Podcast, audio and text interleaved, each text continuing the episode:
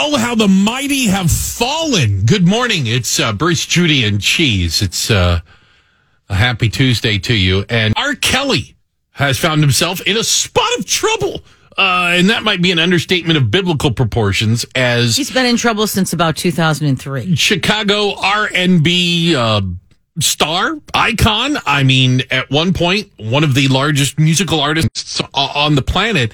Um, the jury came back and came back kind of quick, which I've always heard is usually not a good sign. Uh, came back kind of quick and found that R. Kelly was most certainly guilty. Yeah, guilty of racketeering conspiracy. Um, so they basically uh, said that he had a criminal enterprise that employed agents, runners, bodyguards, and others to lure and trap girls and young women to satisfy his sexual predatory desires. So they deliberated about nine hours. They they charge him with the uh, with the RICO, the thing they go after like mobsters and drug kingpins, basically arguing that this was an ongoing criminal enterprise for the sole purpose of again procuring young girls for him, Right. which is stunning. He faces uh, similar charges here. He says, "Yeah, there's charges Well, he here." ch- uh, child pornography charges here, a little Yeah. more serious charges here in Chicago. yeah, he's got federal and state charges in Minnesota, in Illinois. Like this ain't over for him. Although these charges alone, he may never see the light of day again. Like th- this is enough to put him away for life.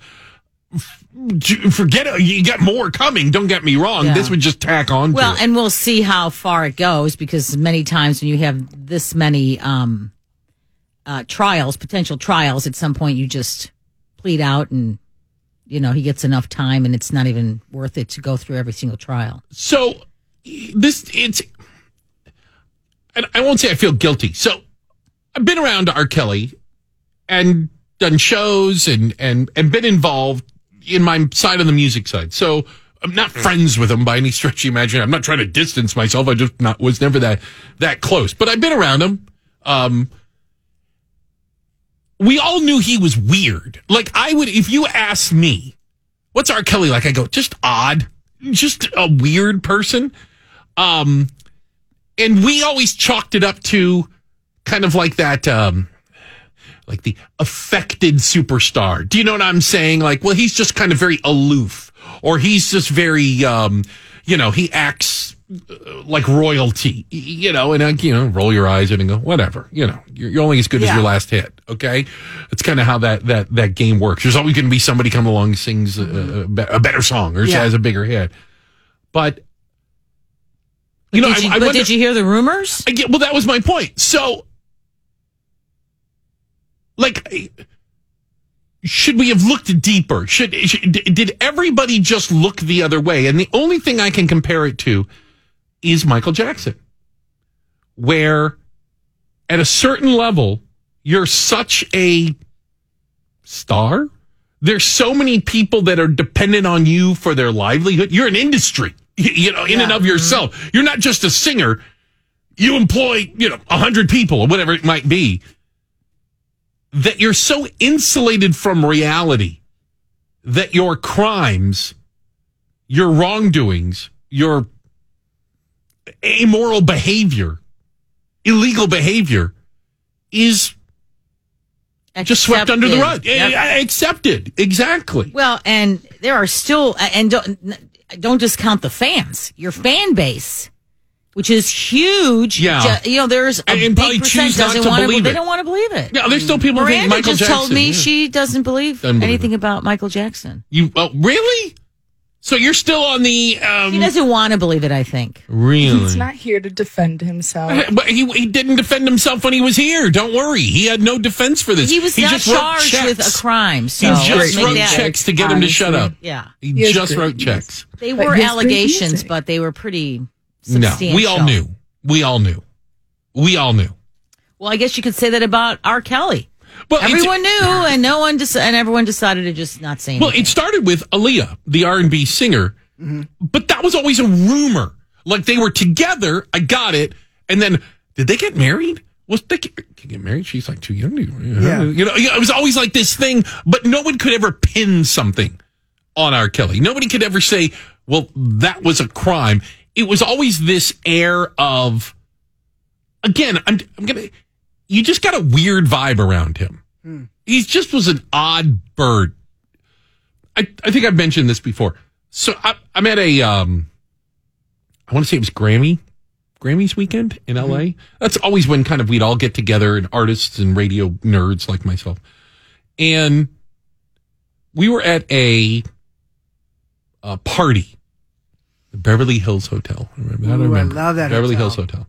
And, um, it was a mixture of like, uh, the, some different artists and there were some movie and TV people and again radio nerds and and and, and musicians.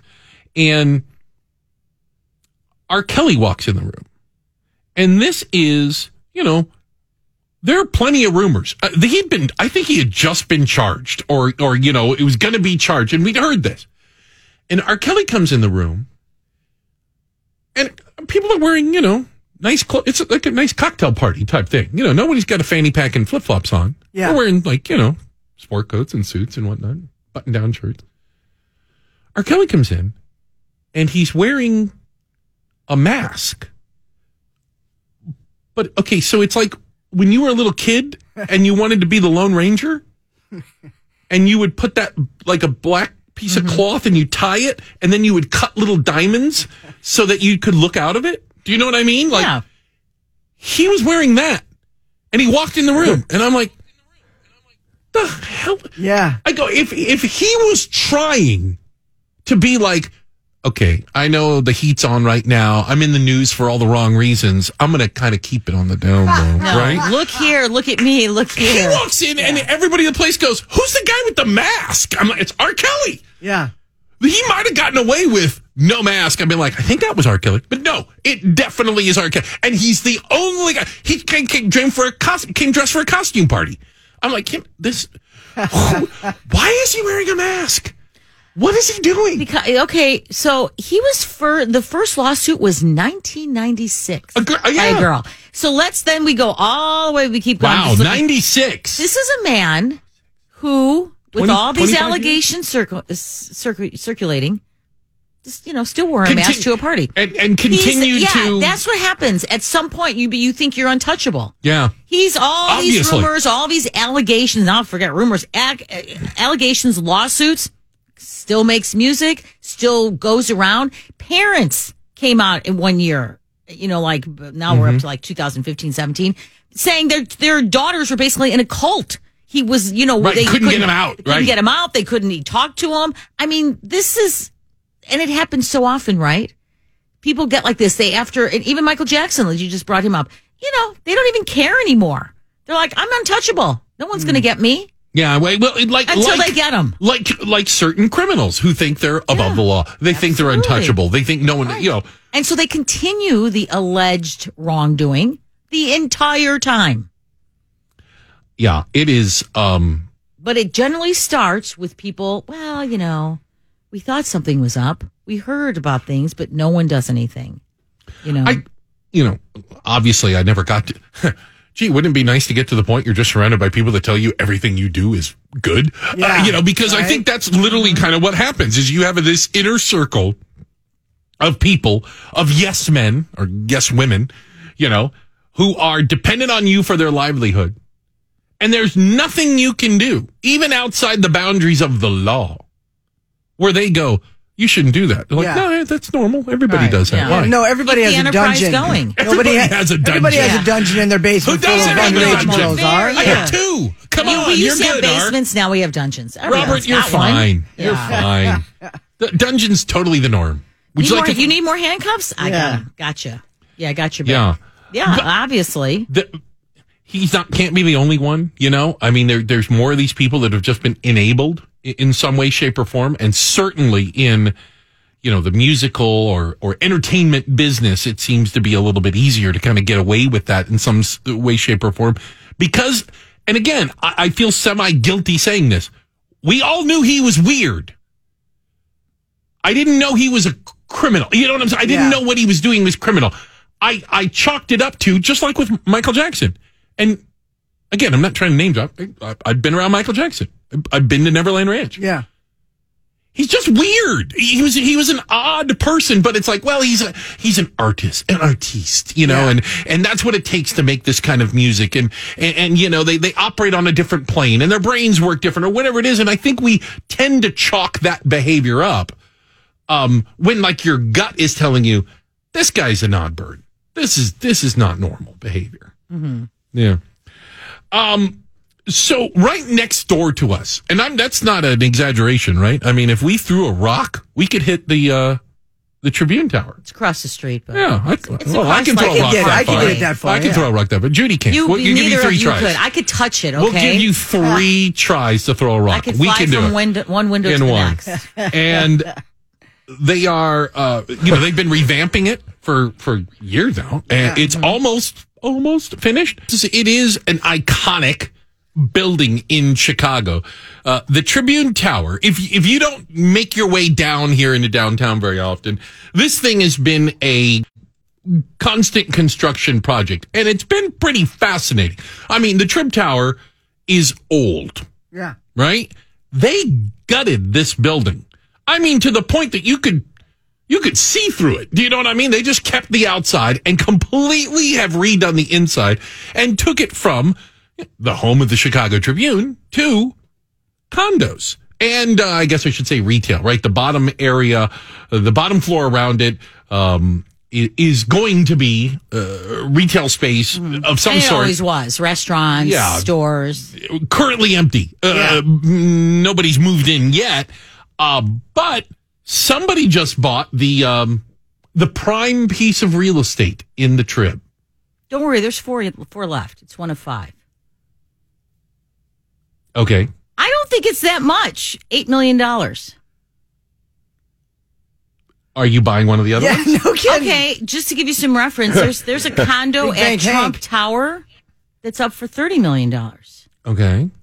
Thirty million dollars. Mm-hmm. I, I if I had my choice between the Trump Tower and, and Tribune Tower, I'd take Tribune any day because it's just they're both kind of in the same location. Yeah, across the street from each Yeah, other. and Tribune is like this building. It's like a castle.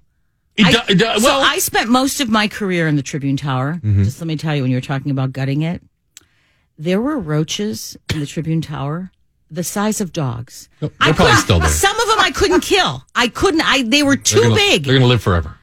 I'm not kidding. That and I, you know, I hate to say it if anyone's interested in buying that eight million, but I'm sure it's not beautiful. But let's face it, it was an old, old building And it- that they kept run up, down, right? yeah. But run down, it's yeah. I I've been to the top of the Tribune Tower. Mm-hmm.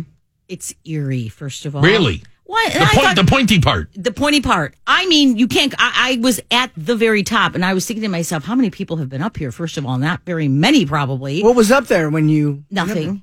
I had to go up. The last staircase was like an old stone staircase that wound around. That's cool. Yeah, I hope it's it still was. there. And I went up to get So, up like, to we have the. to go up there to change the light bulb or something. It looks like it's still up there. I can still see that top tier. I Mm-hmm. went up there because it was the um the Cubs um World Series um mar- uh parade. And they wanted me to go up and see if I could my vantage point from up there. And of course I get up there, I'm like, uh, everyone looks like ants. Uh, it's so high up. No, I can't do it. But it was very, very eerie up there, and there were lots of spiders. Go figure. Yeah. So what will eight million bucks get you in the Trib Tower? How about forty one hundred square feet, four bedrooms, four bedrooms, four bathrooms. Uh, also has a outdoor terrace that specifically faces east and looks over Pioneer Court. Why?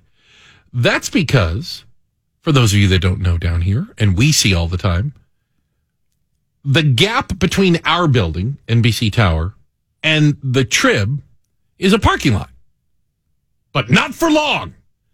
It has Right. been sold, and uh, we keep hearing apparently the plans are to build like a hundred story building there.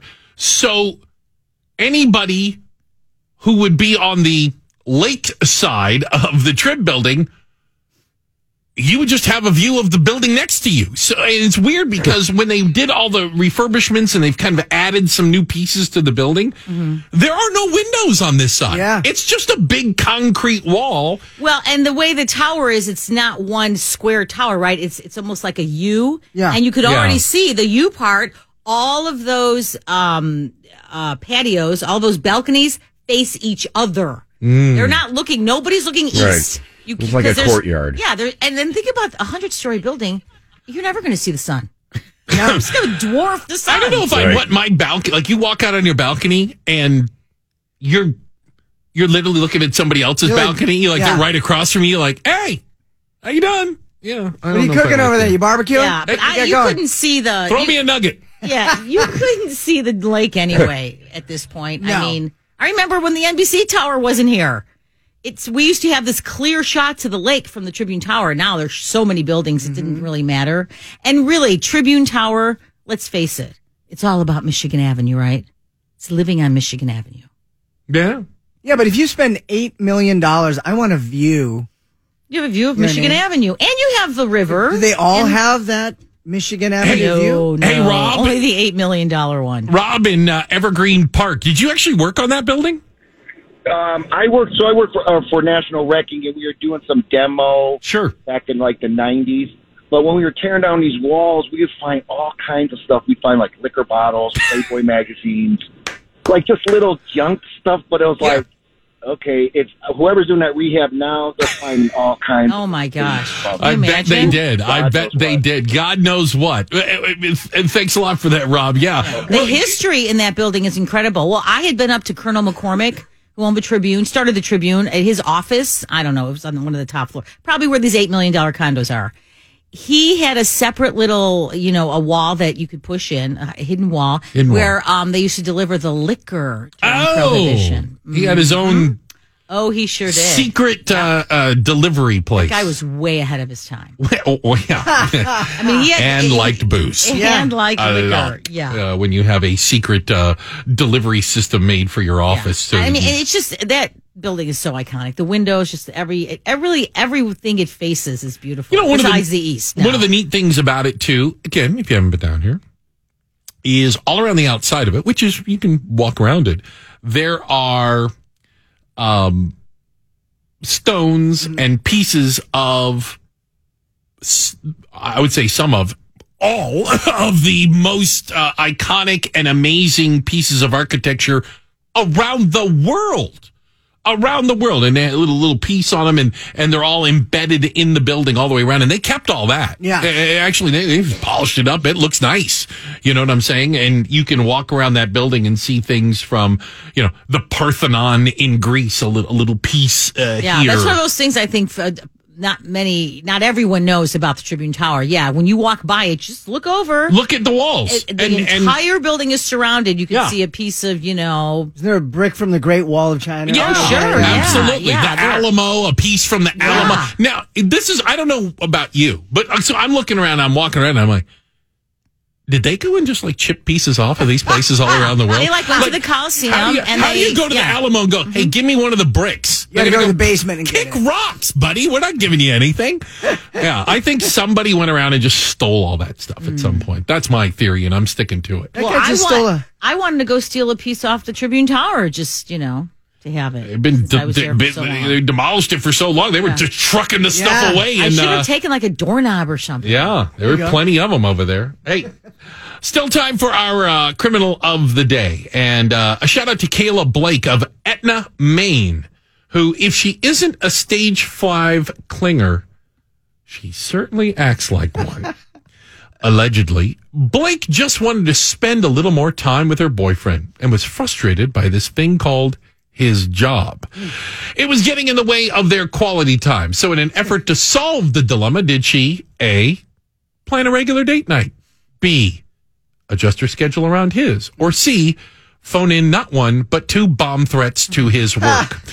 Of course, she chose C. Police say it was Blake who called Puritan Medical Products, where her sweetie was employed, and claimed she had placed pipe bombs around the plant. Some 400 workers were sent home while a search for the bombs began, and the cops traced the call directly back to Kayla, who admitted, yeah, it was me. So instead of frolicking in the daisies with her honey on a Thursday, Blake was charged with a felony count of terrorizing and taken to the Somerset County Jail. Bail was set, and she's been ordered to stay away from the Puritan property and please not contact them anymore. all right. So for threatening to blow up your boyfriend's factory in order to hang out with him on a weekday, you, Kayla Blake, are the Bruce St. James Show criminal of the day. All suspects described above should be considered innocent until found guilty in a court of law, no matter how crazy they are. Hey, good morning to you, Anne. A happy Tuesday. Jumping into the six o'clock hour, taking a look at the big stories people are talking about. Chief, start us off. Well, if it looks like Barack and it smells like Barack, it will be Barack Obama. He is in town today with former First Lady Michelle. Is it former First Lady or is it still First Lady former, forever? I think. Okay. Does he smell like cigarettes or okay? Cigarettes, Yep. some Oh, form of he cologne. stopped that He's years got to smell good. Yeah, right. Well, if you see somebody that looks like Barack Obama, it's isn't. most likely him. He's in town today, breaking ground on his $500 million Obama Center. Judy? Well, six Naperville firefighters are suing the city, uh, Elmhurst Healthcare, and the state, saying they had no legal right to enforce a COVID 19 vaccine and testing mandate. R. Kelly was convicted by a federal jury in New York on RICO charges. That's right, racketeering conspiracy, alleging that he was running a criminal enterprise to lure girls and young women into sex trafficking. Seriously, that is going down. Uh, Judy just mentioned that uh, the, the lawsuits have begun because, in some cases, the firings have begun. Are people literally willing to get fired over the vaccine? The answer? Yes. A hard yes. And in some cases, some pretty significant numbers of people, Judy. Yeah, well, you know what? Like, take United Airlines, though. They Okay. had something like, I don't know, 70,000 employees. They Right. have. Uh, just oh, 2,000 of them are filing suit. So United is saying that they've had a 97% uh, vaccine rate. 97. After they announced that you have to Had be to by the- by this date, and now this date has come, and it's the deadline, and apparently they're just going to let those people go. Here's something that I I I don't fully understand. So, New York hospitals yesterday was the deadline for healthcare workers. Um, there are um, thousands that are going to be laid off, fired. You know, I, I don't know the the deal. In New York City alone, they're saying about five thousand employees out of forty three thousand. That's a. That, I mean, that's going to impact your your business. So, the new governor. hello, new governor, Kathy Hochul. Did I get that right? Yep. says she's going to employ the National Guard to fill vacancies. 16% of New York State's 450,000 hospital staff are not fully vaccinated, and they will be fired unless they come up with some sort of accommodation. So they're going to bring in the National Guard. So, but here's what I don't understand. Follow me on this. If you are a healthcare worker in the National Guard, you are a, a medic, a doctor, a nurse, whatever you're, you're, you aren't you doing that somewhere else already?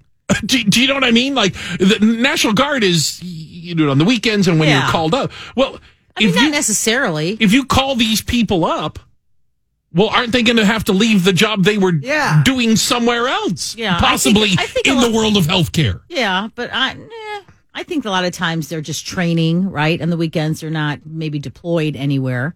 And I, you know what? Six. I don't think it's a. a uh, now I don't know. Maybe the numbers are already down, so it is going to have a- an impact. But to me, I think they could absorb a sixteen percent impact. I mean, Sixteen percent of your workforce gets fired in one day. Oh my god. people god! need jobs.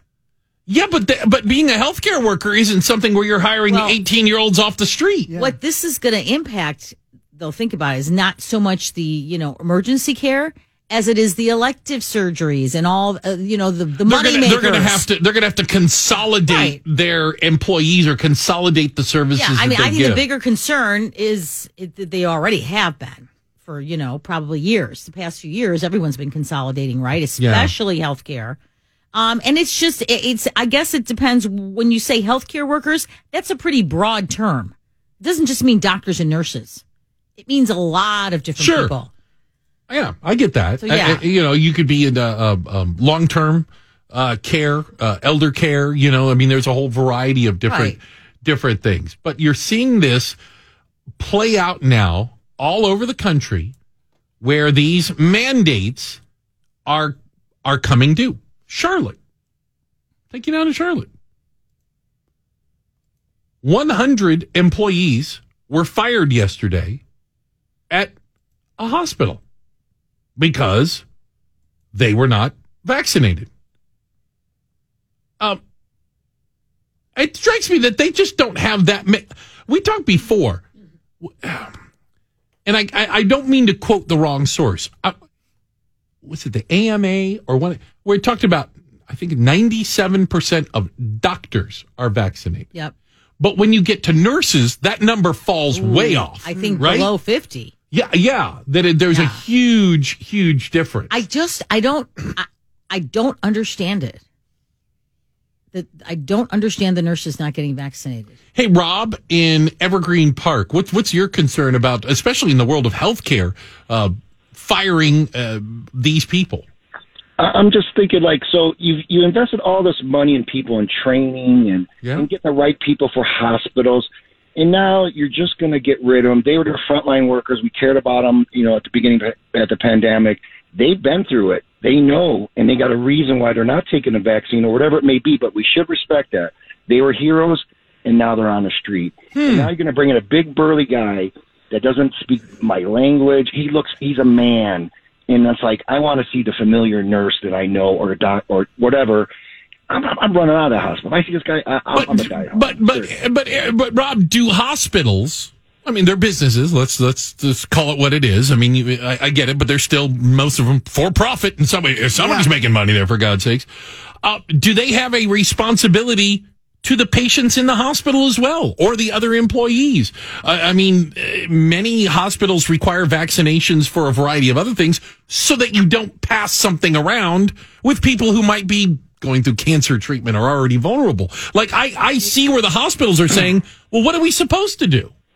Well, let me ask you this: Before this pandemic, were were we were they all the uh, f- uh, workers were they wearing masks because they're so? Yeah, They in work so hospitals, a lot of them do. No, before the pandemic, was that a common practice? Just ask yourself. Well, I can I that's- can tell you that before the pandemic, if you were sick and you had to come to the office, yes, they would ask you to put a mask on. So if you had the flu, actually they would even say don't even come in.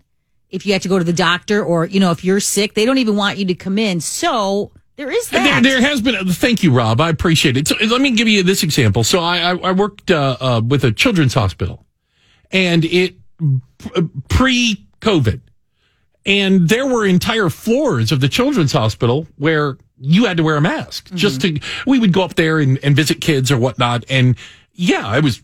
uh, the First time I'd ever worn a, a mask before. I'd never, I'd never done that. You know, it wasn't a thing. So uh, masks were part of hospital um, protocol, and certainly in certain areas. Again, we were dealing with a lot of times with cancer patients, and that would be Very yeah. vulnerable to Yeah, yeah, everybody wore a mask, and it had nothing to do in with COVID. It had to do with whether or not I was Yeah. sneezing or whatever. Eric in Oswego, uh, what did you see? okay, what was it, about a week ago? 12 bus drivers called in sick and shut down the school district. Yeah, For junior high and high school. The I mean, whole- it, 12 people ruined Just it. twelve. Yeah, yeah. Well, it's and it almost strikes me that they they these whether it be a hospital or whether it be a school district, Eric, they they didn't they didn't plan. Uh, you know, like how did you how did you not know Yeah. that some people were going to quit? How did you not know that most of your drivers are going to quit. that when Yeah. you set a, a line in the sand, some people weren't going to cross it. Like you had to be prepared on some level, and uh, we'll see how how prepared these are uh, moving forward. You know what? It's actually something, and I thought this was interesting. The Dutch who seem like a pretty kind of calm group of people, right? People from the Netherlands. They have a um, they have a word for doing absolutely nothing. Niksen. Niksen. Okay. And it basically translates to doing nothing. And they plan for it. It's part of the gig, if you uh-huh. will. What are you doing? Oh, well, a little later today, you know, little niksen. and everybody just goes, oh, okay, cool. Yeah. I think we, we live in a society and Americans where doing nothing is seen as being lazy, mm-hmm. is seen as waste, wasteful. And there are plenty of examples out there where doing nothing might actually be a bit of a benefit to you. Dare I say, especially with the uh, the stress that so many people have been going through lately, maybe a little nothing is what you need. Well, and we have to define nothing. Nothing is nothing. Sitting on a park bench, Oh, staring. oh. Nothing. You're not. You're not on your iPad playing Candy Crush. That's, not- my idea of that's nothing. not nothing. Um, yeah, you're not. You know, on your computer. You're not on your phone. You're not watching TV. You're It's like doing, mindfulness, right? Isn't that Right, kind of it's similar? Your mind. You shut your mind off. So it's not sleeping. yeah. sort of. Yeah, you're absolutely taking a walk, not listening, don't have earbuds in. You're taking a walk, you're God, looking that's so around. you're- hard. Yeah. No, It's hard. Yeah. no, it's not. I walk along uh like the the lakefront and I see people like on the benches. just Doing sitting there, nothing. Looking out of the water and I'm like, "What a freak. What are you? kind of a lunatic. The guy's obviously a psychopath. Yeah, this is a this is a serial killer. They're planning their next their next thing. Mm-hmm. I never think, "Oh, that looks like a good time. There's some mindfulness there and I could do a little Yeah. nothing." I never think that. It's I I love it. Yeah. I like I love walking the dog now. I don't bring anything with me, no phone, and I that's my time to think. And look But- around and enjoy nature and say hi to my neighbors. But especially, think about it in your work day. Okay, maybe you're you're you're getting up this morning. By the way, good morning. Uh, you're getting ready. You- You're going to head into work. Do you think your your boss will give you 15 minutes or a half hour? Like, what are you doing? Uh, absolutely nothing. I'll be in my office doing nothing. Um, I Uh, believe you don't even have to like talk about it. I think people just stare at their computer and do nothing for big portions of the day. there is some of that, but yeah, it, it is interesting because I. It sounds a little like meditation to me. Yeah, it does. a little like mindfulness, being aware of like the moment that you're in. Yeah, you have to Uh, but shut that, everything that sounds off. like kind of some hippie hey wow stuff. You know what I'm saying? Like, um, mm, do I need is patchouli oil part of this? Like, I don't know if I need. Well, you obviously are a person who needs to work at it. You can't just do nothing. I can't. Why don't you try it today? You should go. I you, literally can't. You have this whole lakefront. Go I do. take a walk along Okay. the beach. But but I'm walk. walking along the beach. M- I am my mind is racing, and I am I am like the dog you're taking for squirrel. You know, I mean, I just I I, I my That's fine as long as you're not going there with an agenda. It's all about not having an agenda. Yeah, I think. Go to the end of Navy Pier. okay. I do I do a lap. Big I do, I giant do the lap. chairs. It, Yeah. Navy Pier is bad because No, no, no, well, no, those- get A lot of the the people very watching. end. Yeah, okay. they've got the, the lounge chairs. Big giant ones. right Just up there by sit the there. anchor. You're looking out at the And lake. sit there, Look out right. the lake. I'm No just picturing. phone, I'm no just headband. picturing No phone, you know, uh, I'm not allowed to have walking phone. along there and Really? being distracted. Like he might never get there. Yeah. Oh, As yeah. you can no, see. but if you get to those chairs, you I- sit I've there. been That's there. a great view. Yeah. That is a good view. But see, I do okay. But I, I'm like, I, you know, like the boat goes by and I go, "Oh, that's a good looking boat. That's fine, but Will they that's let what me it out on that boat? Hey, can I get on your boat? Ride a bike around Chicago. You can't think that much on a bike. You got to oh. focus. you have to okay. think, don't Yeah. you? You're taking your life into your own hands. well, you have to think. Well, okay, true. Never mind. Sorry, Yeah, maybe ride a bike around a park where you don't. There aren't. There's not danger at every turn. But that's a good idea. Or ride your bike along the lakefront. Ah, that's a little bit. That involves uh, exercise. Oh God, we're not doing that. Oh, mm, I'm allergic to that. Um, here I I I bet you that I'm not the only one that we would benefit from some nothingness. yes, because we and are being able to not unplug to. because I was going to say Mm-hmm. i i you you get people if you tell somebody if you went like so what are you going to do today Uh, well, uh, from 10 to 11, I'm doing absolutely nothing. I'm sitting in the backyard on a, uh bench that I have and I'm staring at trees. People look at you like you have a third eye. Right. They're like, really? Cause I think they run it through, you have that kind of time? Exactly. Right? I mean, if I saw if I saw one of my kids sitting around, I'd be like, "What are you doing? What? Get, get up. Go outside. Go Do something. Do something. Do something. And we're told we have to do something. Hey, Susan Yeah, in that's what I was gonna say. Libertyville, how are you doing today? I'm good, thanks. How are you guys? I am excellent. Susan, are you Italian? I am. Buongiorno. Ah, prego, bellissima. Uh, Susan, tell me, tell me about this nothingness as it as it, uh, goes with Italians. It is the way the Italians live. It's called dolce fa niente. Dolce Sweet fa to do nothing. Really, it sounds better when you say it. well, you know, but but look at Italian society as a whole. I mean, they are productive people, but Sure. it's also very sweet to do nothing. Okay. You know, we've got fabulous architecture, art, food, music, cars um, that we've produced, but Yeah. downtime, it's just very sweet to sit and reflect and and enjoy life, taking a breath, drink some wine. Susan, you sound like you should be on the Italian Chamber of Commerce. I mean, you're doing a hell of a job of selling Italy to me. But she's so right. As Americans, Yeah. we look at Europe and we're like, oh, we're envious, right? Yeah. So why don't we do it? We The need to be. Spanish have Yes. siestas. I'm like, what the heck is that all about? I want to hang out with Susan in Italy. I have a question for Susan, though. Uh, Susan, uh, only because uh, you're here with us, best pizza in Chicago? Oh, um, You got a place? God, You got a no, favorite? you know, I don't. Pequods, I guess. Okay. Um, all right. There you go. Yeah. That's a That's a good good one. That's how we do it. I just figured, you know. You make your own? good. I don't. Ah, I That's all don't. right. I make everything else, but I don't make my own pizza. Okay, well, I'll be over for gnocchi later. Okay, Yeah, so thank you very much. Great. I make fabulous gnocchi. I, I, I guarantee you do. I can tell you already. That is uh, fantastic in and of itself. All right. Thank you very much, Susan. Yes, the art of doing absolutely nothing. Good morning. Uh, happy Tuesday to you, Bruce, Judy, Cheese. And, you know, the issue of violence is obvious to everyone here. The numbers don't lie. But how hard is it to investigate, charge, prosecute, and lock up the bad guys. In Chicago, it's apparently getting harder and harder. And it probably doesn't help when you have law enforcement agencies that don't even agree, if you will, that, that are, it strikes me are battling one another. So the story is about the murder of the little seven year old girl, Serenity Broughton. All right. It happened earlier, uh, early in September. An absolute tragedy.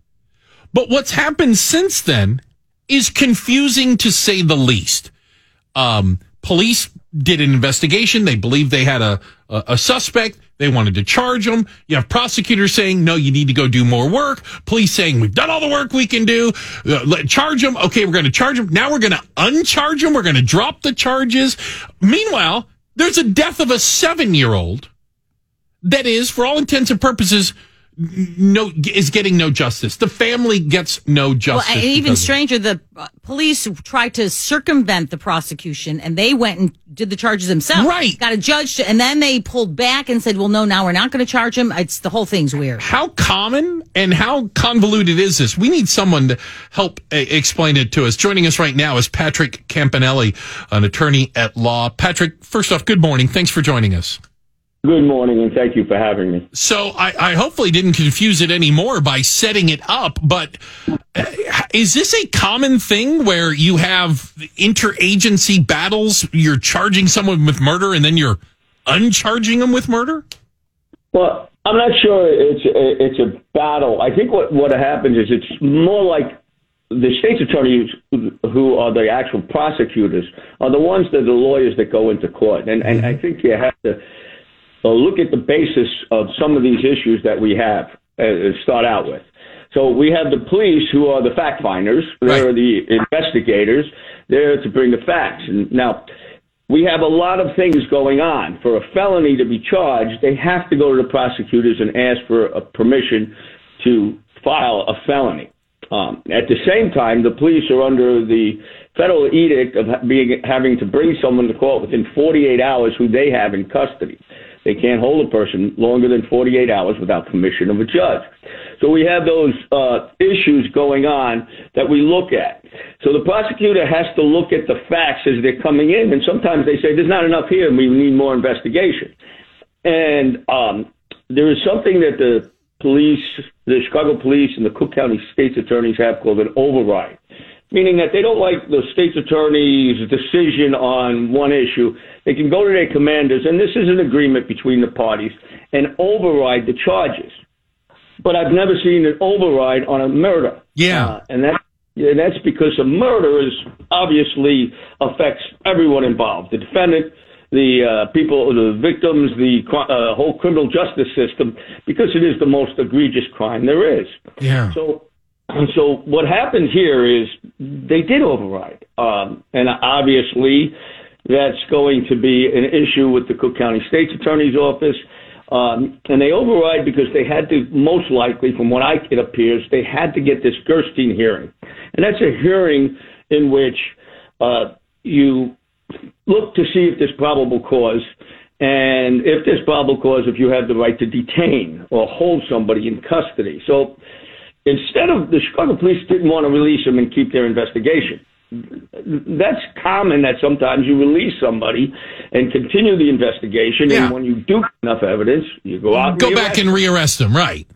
Right, and that's what happened here is they went to the override. Uh, they brought him to a judge, and and Gerstein used to be used to be right before the bond hearing. Okay, so they would take a person to a court in open court, but now we have this new system for about eight years, which to some defense attorneys is questionable, in which they just bring the defendant, a court reporter, uh, and the police to a judge. Uh, this has changed things because the defendant doesn't know he's going. He can't tell his attorney. The public defenders don't know he's he's there, uh, and sometimes the state's attorneys don't even know that it, he's gone there. Patrick, my, my, I guess my, my, my question to you is, is, and, and, and maybe we're in agreement that violence is an issue in Chicago. Uh, innocent people being killed is an issue in Chicago. And there certainly is a narrative that we're just not doing enough, that we're not ar- uh, investigating, arresting, and convicting the bad guys. And this, this story specifically, I mean, when you're talking about a little girl, a seven year old little girl who is struck, apparently wrong place, wrong time. Uh, somebody else in her family was targeted. Can you, do you get a sense of the frustration a lot of us feel like we can't even, we can't even go after these guys? Oh, I, I agree with you 100% that it's a great tragedy, but we don't add another tragedy, meaning that uh, we charge somebody who may not be the offender. Okay. Because remember, Yeah. that's even a greater crime. Because if you send somebody to jail who's not the offender, that's the perfect crime. Because the offender walks. He's never going to be looked at again. He's never going to be charged. So you need to make sure that you have the right offender, and that's our criminal justice system. Yes, sir. So- uh, presumption of innocence. Fair enough. Yeah. But the presumption of innocence is is even greater than that because then the uh, real offender, if he is, uh, we don't have the offender, is out still out there. Um, so we want to investigate these crimes. Now, the issue about overriding and then bringing it back to a judge to have the judge tell the judge there is no Gerstein. This uh, I have not seen, and not many criminal defense attorneys or, or criminal defense attorneys like me who were formerly prosecutors have seen. We've never seen that before. It's odd. Well, so what do you think was going on here? Oh, I think what happened was that the state's attorney's office wanted more investigation. The police didn't want to do it. They brought it to Gerstein so they didn't have to release them. The police brought them to Gerstein. And then the state's attorney says, wait a second. There's not enough Gerstein here. We told you that. We don't have enough probable cause, reasonable grounds to believe a crime was committed, reasonable grounds it was a felony, and reasonable grounds that he was he should be held in custody. So they went back to a judge and said, look, we're not ready for this. We're withdrawing the charges. And the prosecutor has that right. They're the they're the lawyers that go to Right. court, not the police. So they have that right to make a determination. And plus, they're supposed to be have an ethical duty uh, to all involved. And if they don't think there's enough evidence to hold somebody, they should do what they uh, what they did. Now, uh, obviously, I don't know uh, enough Sure, you're you're not in the in the in the room with this. Uh, again, we're talking Apparently, to no one's in the room with them. We're talking to uh, attorney Patrick Campanelli, uh, uh, attorney at law. Is, is I, and again, this is your world, Patrick. So I'm trying to learn. Uh, Is this the state's attorney just worried about losing a case when they say that? When they say we we just don't think we're going to get a conviction, so if you can't find more evidence to the Chicago Police Department, we're not going any farther. I'm not so sure if it's about lo- uh, losing a case uh, as as much as holding someone in custody that just is not enough e- evidence. I mean, the, the, in all due respect to the prosecutor uh, of today, they are not getting the cases uh, or the investigations that we used to get as as prosecutors. Really? Um, the, oh, the overwhelming amount of cases, uh, and there was an overwhelming amount back uh, in the uh, 80s and 90s. No doubt about it. We were still we had murder rates in the 900s. Um, Okay. but the, the issues back then were the police were working harder on the cases. The state's attorneys worked much closer with the pros- uh, with the police. Uh, there were special units that you would would have you heard about all the time working on on cases with uh, the detectives. And I, and I think we just have a break between the parties. And- Yeah, and- it seems that way. you know, it, it definitely appears that way. It, it, we have the police worried about uh, them being involved in wrongdoing as much as the uh, worried about cleaning up and, and looking good to make arrests. So I think uh, what's happening now is we need to look at the system as a whole um, and realize one thing: we're never going to prosecute our way out of out of these uh, crimes. It hasn't worked for the last 60 years, 70 years. We need to do something else. We need to get into the communities and find out why these kids are playing tag with a gun. Here, here. Patrick, appreciate your time. Again, that's uh, attorney Patrick Campanelli. An eight year old boy shot and killed in front of his home. The violence in Chicago. Out of control by almost every measure. It's Bruce, Judy, and Cheese. We were just speaking with uh, attorney Patrick Campanelli about another case where a seven year old a girl, uh, the Ser- Serenity, had been shot and killed, and and the challenge, the the difficulty in charging, in going after these people. Joining us right now is Pastor Corey Brooks. First off, Pastor Brooks, good morning to you. It's great to have you on with us. Good morning, Bruce. Thank you for having me on. I appreciate it. one person dead, three wounded in Park Manor last night. The eight year old shot in, in front of his home in Markham. You had the, the Simeon High School, the two uh, high school students shot and killed within, what, four hours of one another. Uh, not at school, but outside and around it. These stories are becoming so commonplace. And you know, the frustrating thing for me, Pastor, is that it, it, it just becomes wallpaper at some point. I, I know in my heart, like these are individual tragedies. I know that there are families grieving and mothers and fathers and brothers and sisters and whatnot. I know that. But it just, the numbers get staggering. How are you dealing with that? Well, I try to make sure that I don't become desensitized because you're right that sometimes the number, numbers become so staggering and uh, you get so it becomes so normalized that uh, you become desensitized. So I try to make sure I don't get desensitized, and I make sure that I try to stay in touch with families, and I just try to keep working and working uh, to make sure that we can do as much as we can in our neighborhood to to, to quell the violence. Pastor Brooks, do you know who who are these shooters? Do you know, like in a nutshell? Yeah, these, yeah, these shooters are young people um, between the ages of 18 and 25, m- mostly, and, and sometimes even younger than 18. Uh, a lot of these young individuals, you know, I, I, I did a tweet last week that uh, I got into an argument with a young man, and he told me he would kill me, and I believed him um, because Wow. he did have a gun, and I realized that a lot of these young people on the south side and west side of Chicago, they have guns, and they're plentiful. So it's a very dangerous situation, very toxic. You know, Pastor Brooks, you know, uh, you, you mentioned that, you know, being threatened by a young person who could, could, could fulfill that, that threat. One of the things that I, um, uh, one of my perceptions is, is that there's little value placed on human life or a, a declining value on human life. What once was sacred and, and held in certain communities killing has become too easy, and and you must see this with your own eyes. Absolutely. And, you know, it's becoming a, a cultural problem for us in the black community where we have devalued the life of people. It's, you can see it in our music. I tell people all the time, I don't hear of any other culture singing about killing their own people. I just, I don't hear it on their radios. I don't hear it in their music, but there's a lot of lyrics, a lot of rap music, a lot of things that are going on in our culture um, that need to be dealt with. And, and, and the number one thing is the value of life. It has to be brought to the attention, and we have to figure out ways to communicate uh, value to people uh, so they get beyond just taking lives from one another. But whose role is that? Are we talking? Is it the city, the police? Who can do that? In Who- other words, yeah. the community, or the right down to the families. Absolutely. First, it starts in the home. I mean, you can't get beyond the home. Uh, and then secondly, it falls into all of our hands, the teachers, the preachers, uh, the politicians.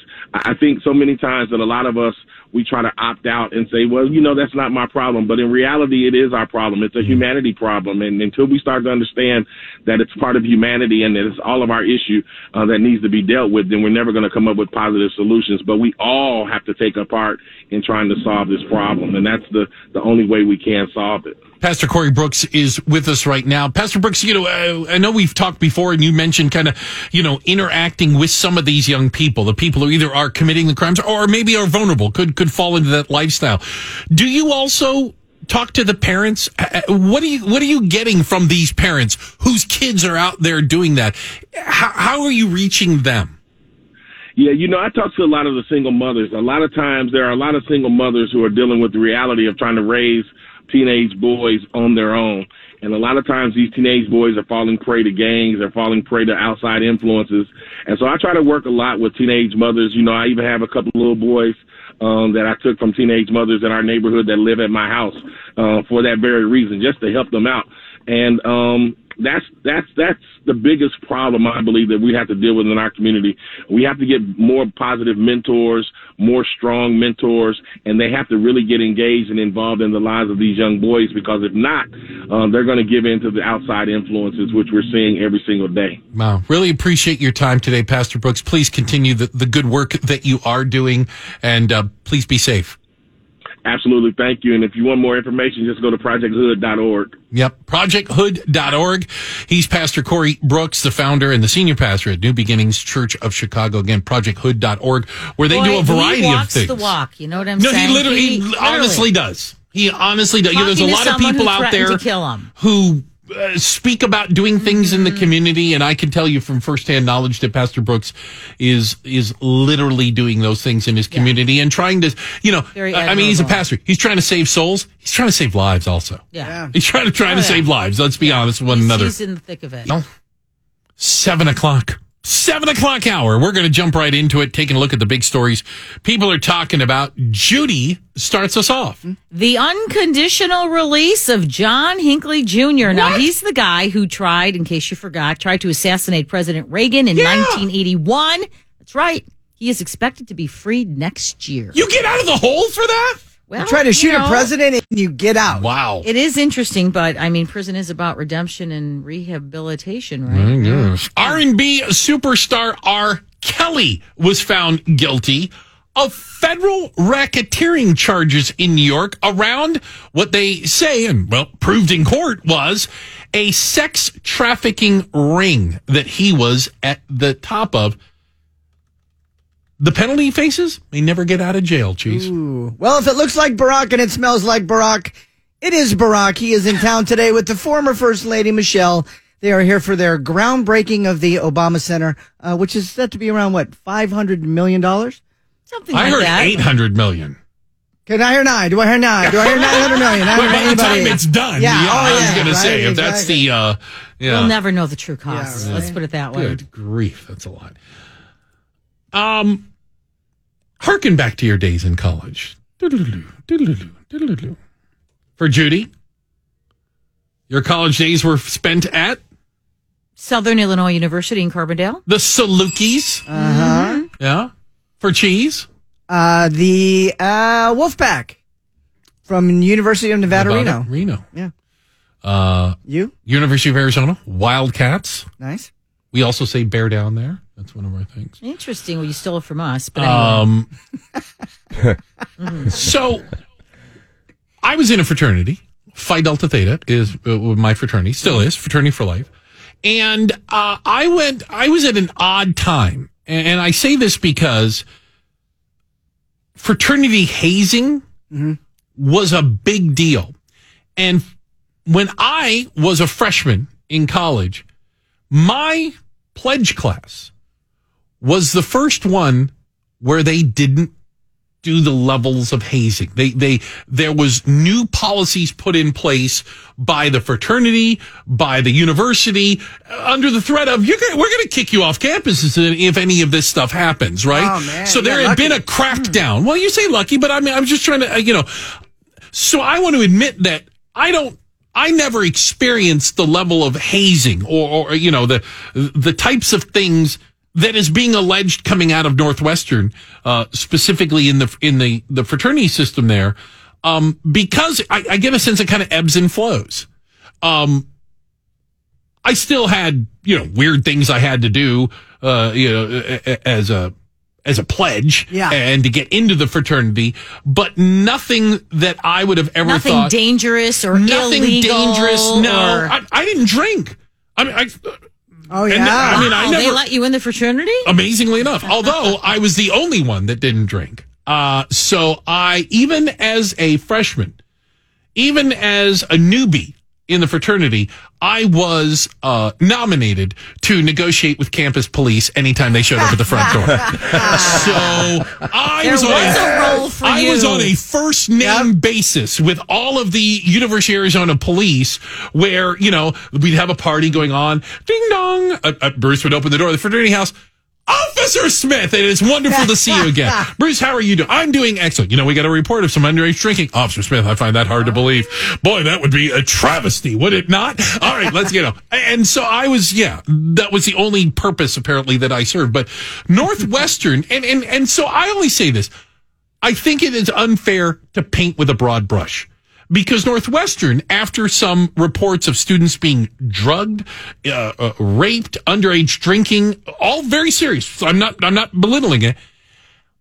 Does that mean everybody and everything is involved in that? Is it an overall culture? Because I found that individual fraternities and sororities were just that. They were individual. They had their own cultures inside them. Well, but I mean, every year we hear about something else. And, uh, you know, a lot of students have died. There have been uh, So you're alcohol right. We pay, and right. We or whatever. Yeah, made to do mostly alcohol. Let's face it. Yeah. So uh, you're right, painting with a broad brush, but it just. I so we- what the question is? Is it time for Greek life to just go? That's away? what they're talking about. I They're, they're calling for all many- of the fraternities to be disbanded and kicked off campus. I can tell you that my son at Iowa, their fraternity disbanded. Yeah. No more. Really? I don't think it's um and I'm really trying to um rack my brain now. I don't think they're I think nationwide they this fraternity is gone. Oh, okay. So what's uh, what's one of the big ones? Um Sigma Nu. Sigma. Nu. Yes, I, I I'm not absolutely sure, but I know at least a, a lot At- of at the individual Big schools, Ten yeah. schools. They're gone, and this was more. They I think they um trashed a house or something, and it was so much money. They just said, okay, that our house they had rented. I mean, it's amazing. These fraternities. My fraternity owned. We owned our house. That Yeah, we, so we did yes, how much money What fraternity they you had. Chief? Phi Sigma Kappa. Phi Sigma Kappa. Okay. You, but like Phi you Six. had a budget. They had, you know, a bank account. I mean, oh yeah. someone No, else had a- owned this. We had a president Yeah. of the house. I mean, we had a. It was a the amount business. of money they raised was quite uh, impressive. So what happens then? Got a group of guys in college. They got a lot of money. Well, I mean, we didn't have like we weren't handing out money or anything no, like they're- that. What are you able to do? You're we able had to dues host. that that paid Yes. for the But you running also of the raised fraternity. money, and then you were able to host these big parties. We also these- did philanthropy. these That was big- part of our exactly. thing where we Yes, raised money for absolutely. charities I'm and we not saying it was all bad, but Yeah. it to me, it well. So here was case, my it led thing. down the wrong road. So, to the people at Northwestern, uh, calling for a canceling of the entire Greek system, fraternities. I'm assuming sororities. I'm, are they throwing them in No, there? as I don't well? believe so. I think it's no, just the of course, it's only the guys. fraternities. Uh, Well, is that if your issue is underage drinking, if your issue is uh, sexual assault, non-consensual sex, or, or wh- wh- whatever it might be, whatever your argument is, Are you telling me that doesn't happen in dorms? Are you telling me that doesn't happen in private areas? Because it does. I I know that it does. My friends who weren't in fraternities had almost the identical parties we did. They just mm-hmm. had them at their dorms. I'm like, well, you guys just aren't as organized as we are. We're just we're just better. We do t-shirts. You know what I'm but, saying? Like we're just you're- better. when you're in a dorm, you're on school property. Not saying that a lot of the frets aren't. my fraternity was on on campus. You're on in a dorm. property. You have um, that RA Resident assistant. assistant. You're not getting away with nearly what they're getting away with in a frat house. I've been to a frat house. Are you kidding me? No. Yeah, but, you can't you can't shut down the oversight. whole yeah, if, if Greek system because like there was always one bad house that we had. Everybody knew Like, it. Oh my god, the blah, These blah, guys are out of Yeah. control, right? Yeah, so it wasn't every fraternity. Okay, so in my son's case, which it probably a big part of it was their particular fraternities that at Sigma Nu, but they, you know, it was happening in a lot of different places. Mm. Well, and I- you're I'm right. fine the, with the the- mentality isn't a certain frat, right? It's just the broad frat house thing. But that's the problem because I don't think that's a fair way. And again, it's painting with a broad brush. There has to be a presumption of innocence. Are you telling me that every fraternity on campus at Northwestern is engaged in drugging people and and and raping women? I, I just flat don't believe it. I, I haven't seen any But I, evidence you of just wonder if universities are tired of dealing with it, right? But deal with the individual They're issue. tired of dealing with the individual ones, and that's where they're at now. That's what I'm saying. Maybe that they're just like, you know what, we're done. So does this because there have been so many? Because I agree, shut down that house that that Uh, has SAE issues. was the one But- that's kind of in the Yeah. in the in, and by the way, SAE had been kicked off campus, and this was their first year back after they'd been suspended. See? And I so don't you that think- strikes me as that house is a pro- there's a culture. Yes, I don't disagree with that specific chapter. They have an issue, But maybe but the, the guy down the university- street has nothing to do with But that. the university's saying, all right, we've got a system here. We gave him a chance. We kicked him out. They did their time. Now they're back. And again, there's a problem. We're done with this. That, you know, I'm just taking, I'm just looking at it from Yeah. their Does perspective. that means sororities are, sororities are gone too? no, why would it? There's, Because it's part of the Greek system. but Yeah, it's not. But if we- you're shutting down the whole we Greek system- very rarely hear about no, I know that, but still, if you're shutting Is down the there- whole Greek system, well, the Can't trust those frat girls. system. Can't I don't know those that it's the Greeks. You're right. I, you know what? I have Huh. no. uh, Nick and I don't even know what you guys are talking about because remember Nick at SIU, there were hard. The Greek life was non-existent. Really? Right. Yes, and I. I mean, it was there. They had Yeah. Greek row, but I wanted to point out that, and Judy knows this. Random people would throw house parties. I mean, with Sure. hundreds of people, It- and it wasn't frat controlled by Right. any means. It was. And, I mean, and bad things happen sometimes Right. at them. Yeah, Right. I don't Right. disagree. Uh, you know, I, I, I, just I'm uncomfortable with branding an entire organization, Mm-hmm. entire, but who, by the way, don't communicate necessarily with one another. Individual fraternities saying that fraternity over there at the end of that street is bad, therefore you're bad. No, we don't live in a society like that. That's not fair. It's absolutely, it's patently unfair what what they're talking about. What if I told you this was the driest year in history? 2021, we're achieving one of our driest years in Illinois history. It's Bruce, it's Judy, it's Cheese, and we are in a drought, drought conditions, certainly worse in some other areas. I know the northern part of the state really feeling it, um, but all over the country, there are pockets of very severe drought. Right now is the Illinois state climatologist, Trent Ford. Good morning to you, Trent. Thanks for joining us. Hey, good morning. Always good to be on. September also has been pretty dry. This should be a month of rainfall. We're getting near the end of September and it's barely sprinkled here. Yeah, you know, uh, September is other than the um, you know the winter months, January, February, where it's just really too cold to, to to typically get a lot of rain. September tends to be one of the drier months of the warm season. But uh, you know the the the quarter to half an inch of rain that a lot of parts of northern Illinois have gotten for the month is just adding to the deficits that that built up over the spring and to a lesser extent in the summer. And so what that's added up to be, as you mentioned in the, the opening here, is that uh, for for most of northern Illinois, we're looking at a year to date precipitation total going back to January 1st that's in the top five driest, top five to ten driest across the northern part of the state, and in some places like Rockford, and Freeport were very, very quickly approaching or at the, the driest kind of year to date total, uh, on record. And Ever. Rockford, those records, yeah, yeah, Wow. well, on, at least on record. So for Rockford, those, those records go back to the 1880s. So Let's so go with ever then. Yeah. I'm going to go with that. Yeah. So, so it, uh, I guess it varies throughout the state, but it's like Northern Illinois. Are we still in a drought? Absolutely, yeah, yeah, and and so uh, and actually, gosh, it it it it's been very strange. So so a lot there's been a lot of a lot of talk, uh, uh, rightfully so, about drought, really extreme drought out west Yes. for, for almost the entire western United States, and and in some parts of the upper Midwest, uh, for example, in Minnesota, the Dakotas, they've been dealing with drought for a while now, and theirs is is, is pretty intense. The, the part of, of kind of very eastern Iowa and then all across northern Illinois, north of I-80 especially, and southern Wisconsin is sort of the eastern extent of that drought. And what's weird is if you look at precipitation maps, you, you just go maybe 50 to 100 miles south to the LaSalle, Peru area, or even further south to like Bloomington Normal, and they're sitting at maybe 100 to 125 percent of normal rainfall. Really? Uh, since since January 1st. Yep, absolutely. If you go north uh, up to you know maybe Appleton or Oshkosh in Wisconsin, they're about the same. So it's really spatially isolated, Right. but uh, most areas north of I-80 have uh, are in a drought, either moderate, severe, or extreme drought, as as far as the the latest U.S. Drought Monitor map is concerned. We're talking Yeah. to Trent Ford, Illinois state climatologist, about the, the drought. And as you just said, there's kind of these pockets of it. H- how does that play out? I mean, uh, what is behind the drought? And I mean, if you could basically cross the county line and it's, it's not drought on one side and it is over here, what's behind that? Yeah, so uh, uh, this drought has been, you know, if we think back to 2012, which is often thought about the drought on record, it was dry for everybody, pretty much from the Ohio Valley all the way out to Montana and Wyoming, and and it was extremely dry, particularly in the summertime. It was also very hot, low humidity, and, and so everybody was hurting, you know, across the whole state. Everybody was in a drought. In this case, there really hasn't been necessarily one sort of like atmospheric pattern that has set up and established and persisted to make this drought.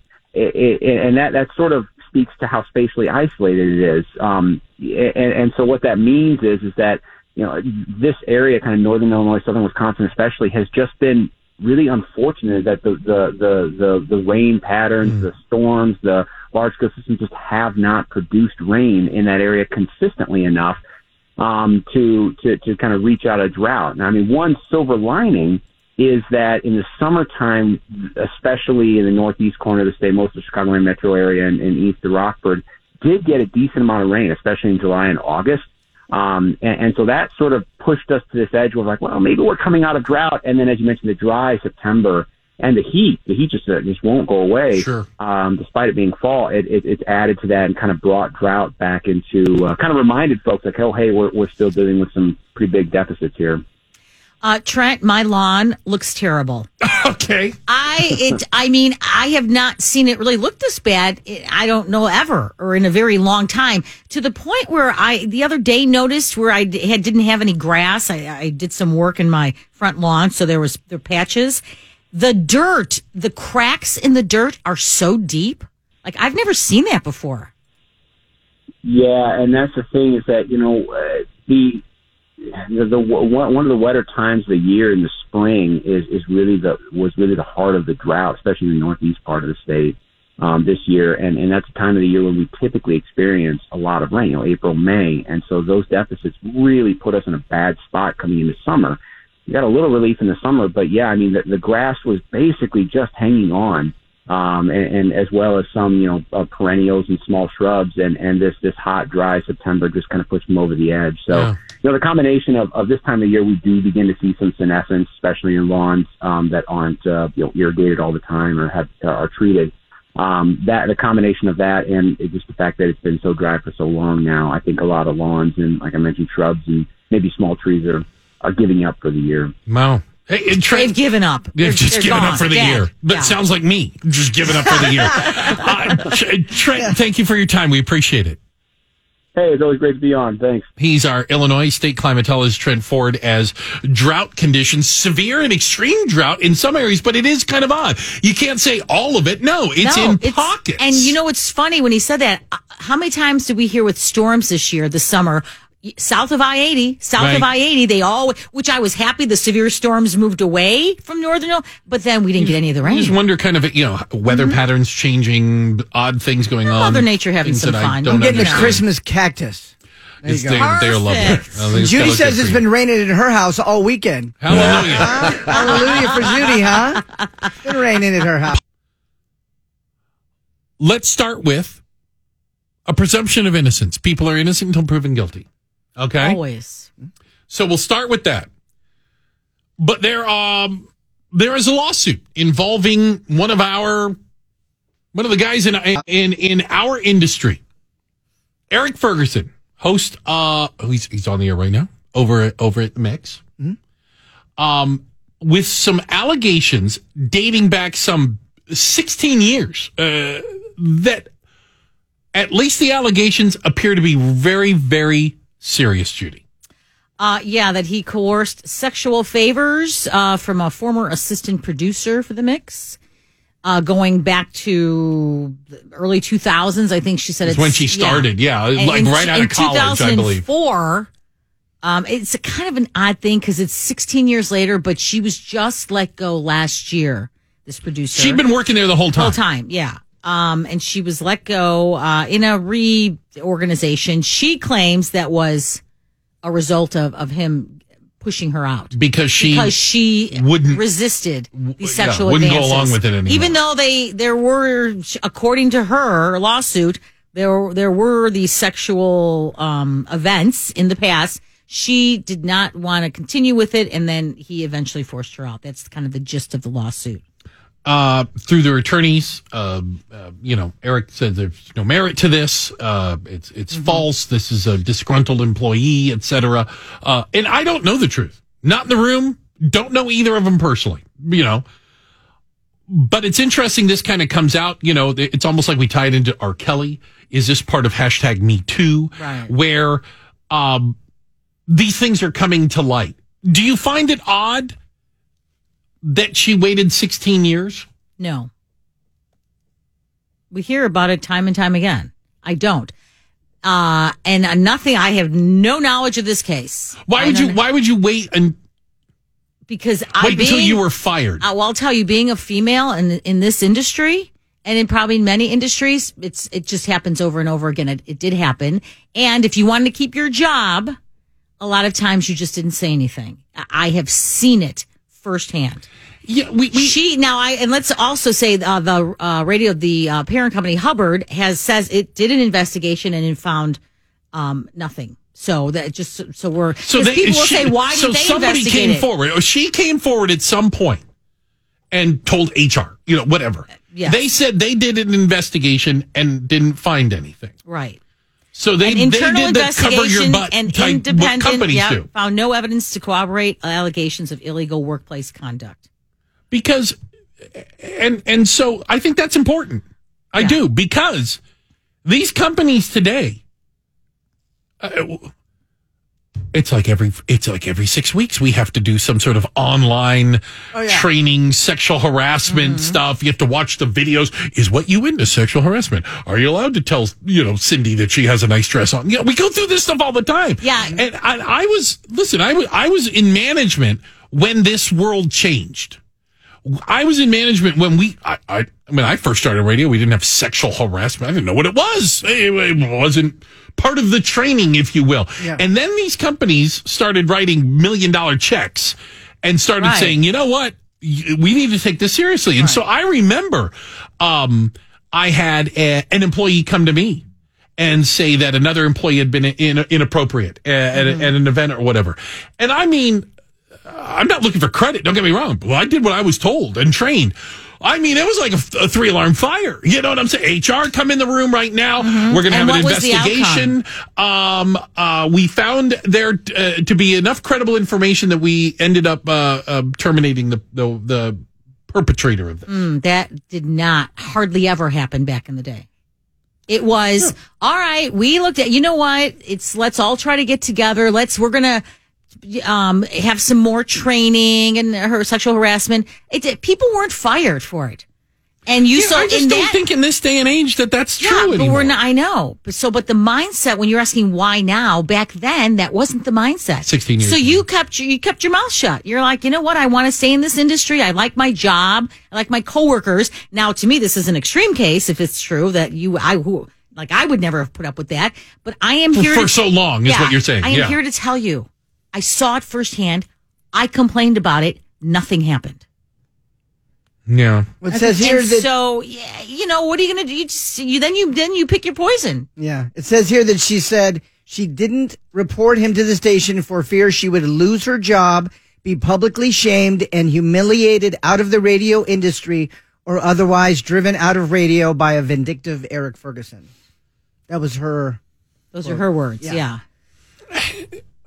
And, again, presumption of innocence. I, I, I'm just here to say I, I, I have no idea if these claims are valid. I, I don't know if they uh, if, if anything illegal happened. I, I'm I have no insight into this. I'm I mean, I'm we're talking serious. about this case because he's the number one paid Yeah. radio personality Well, he's been- he's been a big wig for- for a for a long while. Time. Yeah, long so time. that's why it's big. You know, big news. I Right, mean, right. these things probably happen more than we think. Well, and, these and lawsuits. One of the arguments is, or the the criticisms is that when you're at that level, that you play by a different set of rules. Sounds like R. Kelly, doesn't it? That it's at a certain level, you are so valuable that these other Mm-hmm. things fall by the wayside. At least that's that's part of her argument. Uh, that even though he wasn't her boss, that he had he sway was over her the job. boss of Yeah. the radio station. Yeah, Uh, absolutely, he had sway. Yeah.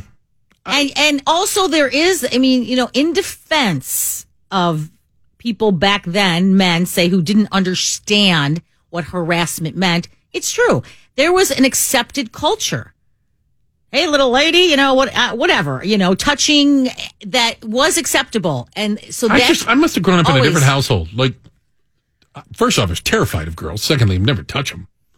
Yeah. they without permission. Well, good, you know, I'm you're- you're uh, not like cooties, right? yeah. They had cooties up until cooties like if you touch my, 'em, yeah. my sophomore year in college. Uh, you know, I'm like, oh, that's God, That's what I mean. If you're a touchy feely, I, I feel like you're a touchy feely kind of guy, cheese. That, you know, it, it was completely acceptable. Not anymore. You couldn't, you know what I mean? You couldn't touch girls like you used to before. But Is it it's possible it was? So you're saying it could be misconstrued, or that it No, was? No, it was wrong. It was always wrong. It's just that it was accepted. Now it's, it finally, it's not accepted. I don't know, because in the hospitality industry, at the two restaurants that I've worked at, Yeah. there were instances where someone reported sexual harassment, but nothing happened. There were so many witnesses to this person, and nothing happened to this person because they were higher up, and it didn't matter. No, that happens all the time. I'm just saying they then there that's a conscious decision not to do anything. But that that Before- opens up the business, the company, to Oh, unbelievable uh, uh, liability. Too bad. You know, Well, no. But my point is that, that Oh, when I, it I find it hard yeah. to believe like that because, again, I worked for companies that told me, "Don't you dare get us on the wrong end of one of these." The minute that there's an, a, a- an issue, we need to address it. We need to be out front of it. We absolutely are not going to be the sweep it under rug. Absolutely not. I, I never worked for a company that that was anything other than crystal freaking clear on that. Mm-hmm. Yeah. That's amazing. Yeah, they, they, they, we, they were not going to write million dollar checks because we had a touchy feely, inappropriate, whatever. I mean, we were we. I worked at a company you weren't allowed to have a relationship in the building. Couldn't couldn't uh, if if you wanted to date somebody else in the building, one of you had to quit Right. or you Same get with fired. us. And I can't tell you how many people did. Yeah. And managers. Yeah. Mostly managers who had relationships. Well, I'm glad to know there's that at least Judy thinks I'm a creep. There is that. That's She what I, just you know, basically out of this said whole that. thing. What I She told basically I just that's don't. all is you're heard. touchy feely I'm and creep. inappropriate. It's funny. You have touched me before, Whoa. but in a way that is not inappropriate. There, It's I- like a this- dad. Yes, I go back to this all the time. Guys who touch girls because they're trying to cop a feel. Oh, yeah, yeah, yeah. Let me tell you something. tell the we difference, yeah. always know. Guys like Cheese who touch me and, you know, He's a hugger. He's a hugger, and I think he kind of wants to hit me sometimes, and that's probably inappropriate too.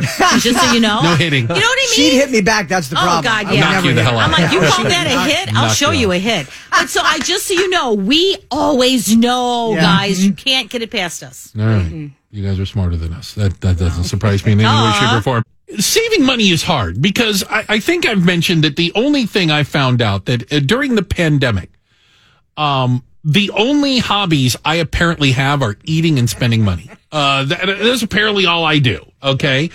But there are people out there much smarter than me that have come up with money saving tips, hacks, dare I say.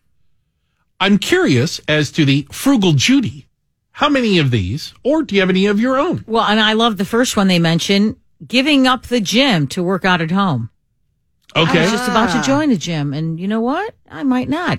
I, of course, as a lot you know, of people pay for gym memberships they never use. Yeah. right. DJ Well, you Judy. look at me. Because Two years of Planet Fitness, I paid to not go. Not oh go. my gosh! See, Yeah. that's uh, no, I could never. do never that. saw the inside of the place. Do you eat random concoctions from the freezer to avoid shopping? Yeah, I, bet I, we all do that. I, I, I go until there's nothing left. Yeah. How about turning off all the plugs before leaving the house? The what? Wow. Like all the lights? Well, I turn off the lights. no, lights. unplug thing. Because I've heard, okay, somebody had told me that, that, you know, if you have your computer plugged Yeah, in or, uses you, a lot of or even the t- it, it's still, you know, if there's a light on it, Mm-hmm. it's taking electricity. And some people like literally unplug stuff. I okay. I'm not gonna go that Maybe- far. No. Maybe I I, turn the unplug lights off. some stuff when I'm going on vacation. I Mm-hmm. might unplug some things. Like I would never ever think of leaving a lamp on for a week, which I know people do, or they Oh, put yeah. a light on. I, no, I oh I, my wonder, gosh. I don't know if it's ever been figured out. I'm sure it has. But, it, you know, it's probably like, you know, that lamp for a whole week? 17 cents worth of electricity. Who's got that kind of money? Are we saving real money? Can I tell you, I did something and I did it more out of laziness than out of saving money, but it, I happened, I just saved money by accident. I got one of those uh, smart thermostats yeah, that you can are good. Mm-hmm. control from your phone and you can program it. So like when I would Oh. leave for work, it lets the temperature go, uh, you know, it, it shuts itself Mm-hmm. Right. off, but then it starts cooling down when I come back, you know, you know, during the summer yeah, I'm yeah, talking, yeah. you know, so that, so that you're not just, um, either Cooling all or off or on off. Yeah, when no and, one's and there. You go on vacation, it'll shut itself off and it'll start, it'll, it'll get your, your climate back, you know, 12 hours before Oh, you I come can back. assure you, when I go on vacation this summer, I shut that air conditioner off. Oh, No. yeah. I don't care how hot it is when we get back. It's like, ah, I'm not going to cool this house when no one's here.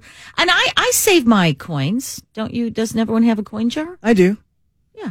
I went and took it. I had like one of those huge glass You, isn't it always more than you think? I went to the store and you dump it in the. There's like a kiosk. Yeah, there's a Coin machine. Star or whatever. You you Coin dump it counter. on. I think I eighty eight dollars.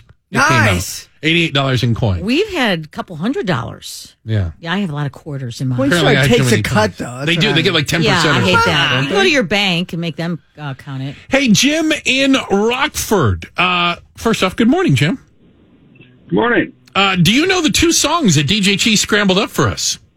Hopefully, I went with Louie Louie and Nothing from Nothing Means Nothing. Absolutely. You nailed it. Good for you. You got yourself uh, a pair of tickets to go see the Trans Siberian Orchestra uh, in December. You got a little time to plan for this one, uh, Jim. December 23rd, uh, a couple days before Christmas. You can go and enjoy that, all right? Outstanding. Thank you. Hey, Merry Jim, Christmas. let me be the first to wish you a Merry Christmas. Oh. Ah, both of you guys. You know, I'll be politically correct. Happy holidays. Oh. And a happy Chaka Khan to you, too. All right. So, uh, congratulations to Jim. Uh, good morning. Happy Tuesday. We're jumping into the eight o'clock hour, taking a look at the big stories people are talking about. R. Kelly, well, found guilty, racketeering, if you will, federal racketeering charges, and he now faces child pornography and obstruction of justice charges here in Illinois. The the years in jail could be adding up for R. Kelly cheese. Yeah, look up in the sky towards Washington Park. Is it a bird? It's a plane? Nope. Nope. It's Barack Obama and former First Lady Michelle. They are here for the groundbreaking of the Obama Center. Uh, $500 million or more, even more, 800 It's gotta be a much million. more, much more. It is a presidential uh, library, after Yeah. all. Judy? The man who tried to murder a president will likely be free soon. John Hinckley Jr. Remember him? He's the guy Yeah. who tried to assassinate President Reagan in 1981. He is expected to get an unconditional release next year. I'm a giver. Uh, were you, you, you trying to win that 25 grand? You, you, you trying to win? Huh? Did you miss the word? Yeah, I did. Gain. The word was gain. I wrote it down. Uh, text gain 95819. Text gain to 95819. You get your chance to win 25000 Nice. So we're just going to, you know, we're not supposed to tell people. Yeah. It happens at the top of the hour, but hey, you're busy. You got lives. I want you to win 25 grand. They're not going to give it to me. Somebody better win it. gain is the word gain. Um, so uh, something I've been trying to do and something I enjoy doing is exploring. I like driving around. I like looking at stuff. I like visiting things, right? And Illinois has a ton of things to do. And you know, it kind of ties in well. My guess is a lot of you, a lot of you, uh, because of how difficult it was to travel uh, fly, uh, maybe how expensive it was for a while, that maybe you found things to do in and around Illinois. Well, now that it's fall, the leaves are changing. So right? beautiful. They're not changing because of the cold. Remember, we learned this last week. They're changing because the sun's out less. Oh yeah. That's why this, they change color. Um, so joining us right now is somebody who knows exactly about some of the awesome things to do. The deputy director of the Illinois Office of Tourism, Karla Flannery, joins us. Karla, good morning.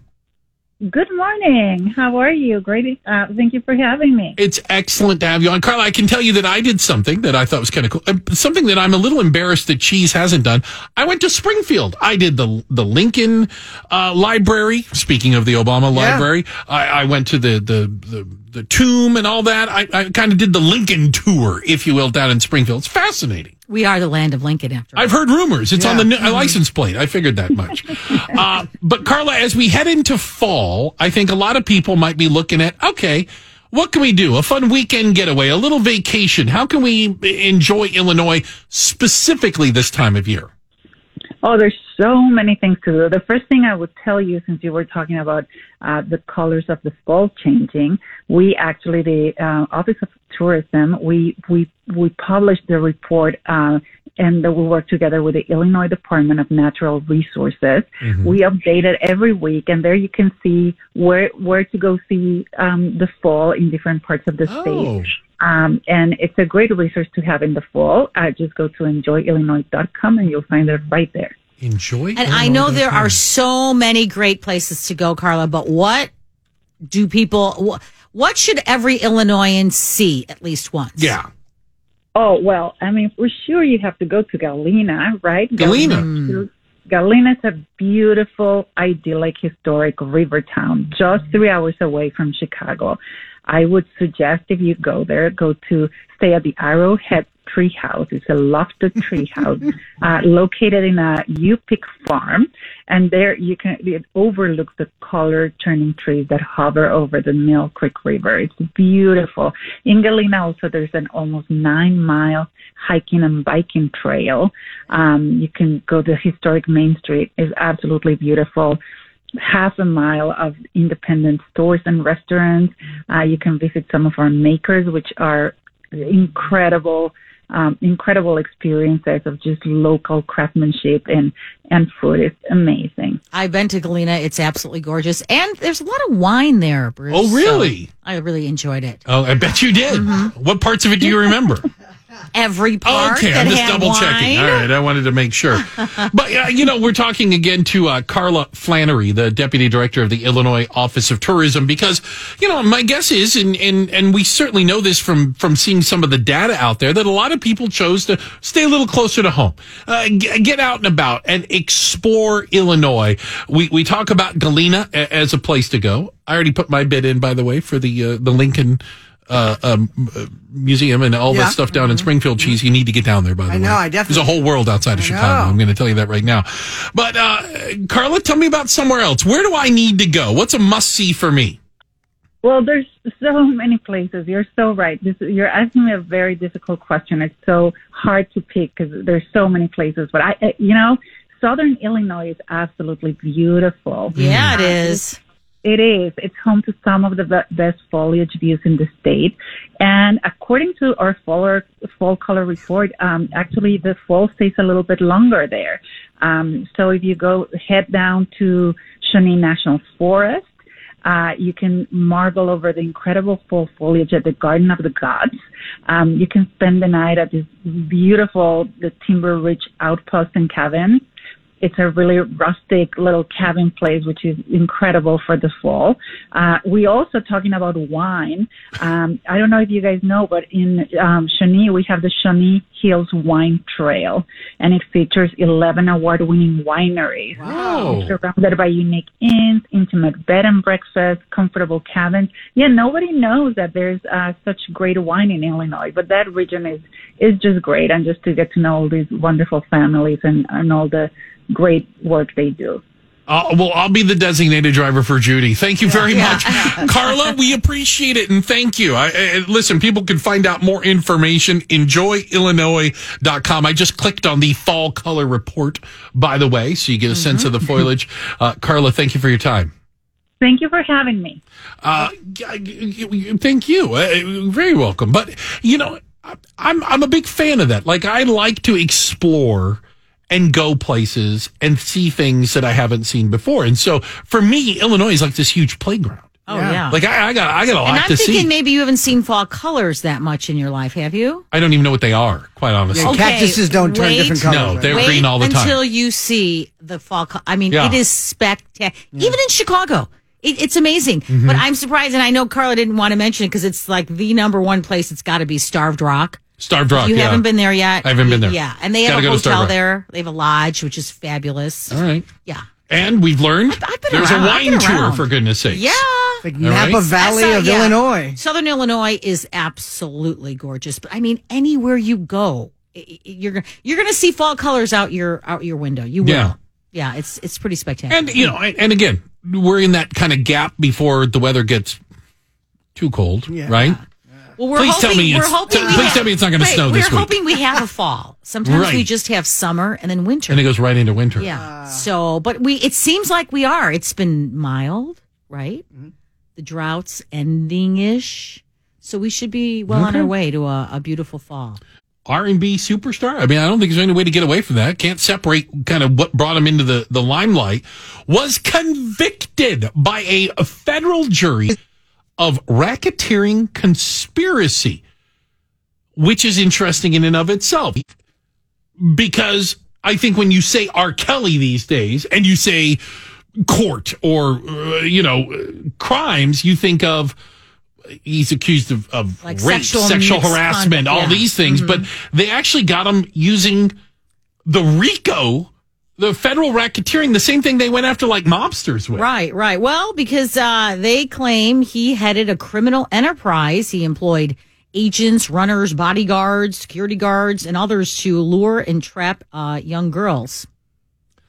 Yeah, it, it- it's pretty amazing. Yeah, it is. Uh, and it's amazing that he got convicted of that. You know, Right. all- you know what I'm saying? Like they, they He's used it. facing several trials, so it's not even like sometimes they, I feel like they use this when they really want to get him on, you know, like the main. They just start- they just start stacking 'em up. Yeah, but this is the first one, Yeah. and he's got several more to go. because he's not getting out of the hole. So now they're going to they're gonna put him on a bus. I'm assuming it's a bus. I don't know. Yeah. And they're going to bring him to Chicago. No, it's not going to be a jet anymore. So Yeah, he didn't get to jet around anymore. Yeah, Uh, and he faces charges, including um, conspiring with some of his employees to rig the trial in Cook County that happened back in 2008 by bribing witnesses and victims to change their stories. yeah. Oh, yeah. Wow. He Oh, no. faces, I it's- think, four more cases and uh, four pending cases in Cook County, and then one in Minnesota. Yeah. So he is, um, yeah, he, I don't, he's not going to see the light of day again. I mean, right? And, and, and uh, again, innocent until proven guilty, found guilty in this Yeah. case. You know, the, uh, there's apparently a hell of a lot of truth to this. Well, he's been convicted, so Right. even if he appeals, you, you, you know, I, I don't think he's going to get out. He's going to sit in jail while that appeal goes through. So yeah, it's and he's got all these other trials coming up if he goes to the to trial. I mean, I think sometimes when you have a case like this and and it's pretty substantial, if depending on how much time he gets, it might not even be in the best interest of the states. Why did to- it take so long? I mean, maybe Yeah. that's the most frustrating But- thing. because the you original allegations against him for um, inappropriate behavior, Mm-hmm. sexual thing, 1996? 96 Yeah. it goes back to. I mean- 1996. She was a high school sophomore. high school sophomore. He was 24 years old at the time and uh, um, said that they had a sexual relationship. And I believe that's the same year he got married too. He was married for a while. Had Yeah, he was. Yeah, I mean, He had th- three kids with one of his dancers, and yeah, and then it just seemed to to go from there. it snowballed. It's amazing though because he's one of those guys that accusations, allegations, after allegations, he just keeps making music, keeps you know living his life. Um, almost one of those you know people who thinks I can't be touched. And you know what? Or has He enough money touched. has enough money to just pay people off because you know he reached monetary settlements with some of these these women who made accusations, which uh, I'm, I'm going to tell you, it always makes me question. uh, Was it about money, or you know, are you going to fight this all the way through? You're going to drop the case because they wrote a check. I thought the same thing with Michael Jackson. You know, with all the all the all the kids and the parents they were paying off. I'm like, well, was he really inappropriate, or were you just knew that he'd write a check as opposed to trying to deal with this? I mean, there is a question when that comes up. Well, but sometimes it, too, you forget the part where okay, it's not about the money, but guess what? It we feel threatened. We know this is never get anywhere, so we'll take the money and run. That's Hmm. how powerful. You know, when you talk about a Michael Jackson, yeah, he, he did whatever he wanted. Yeah. I mean, back in 2002, he was charged with 21 counts of child pornography, uh, all around this one videotape that, that surfaced and, Right. and believe me, But made its rounds got through the industry. He got off on Yeah. that one, Yeah. which then I think lends to my argument of it gives gives him more power, or he thinks he has more power, and he thinks he can get away with it now. Yeah. They, if they didn't get me on all those, why would they I'm get me on anything else? Yeah. I remember a couple of years ago, he was here and all this stuff was going on, and he threw a birthday party for himself. I forget what nightclub Yeah. it was at, but it was like R. Kelly throws a birthday party for himself at a cl- and it's just like I mean, he was living life yeah. like it, it wasn't affecting him.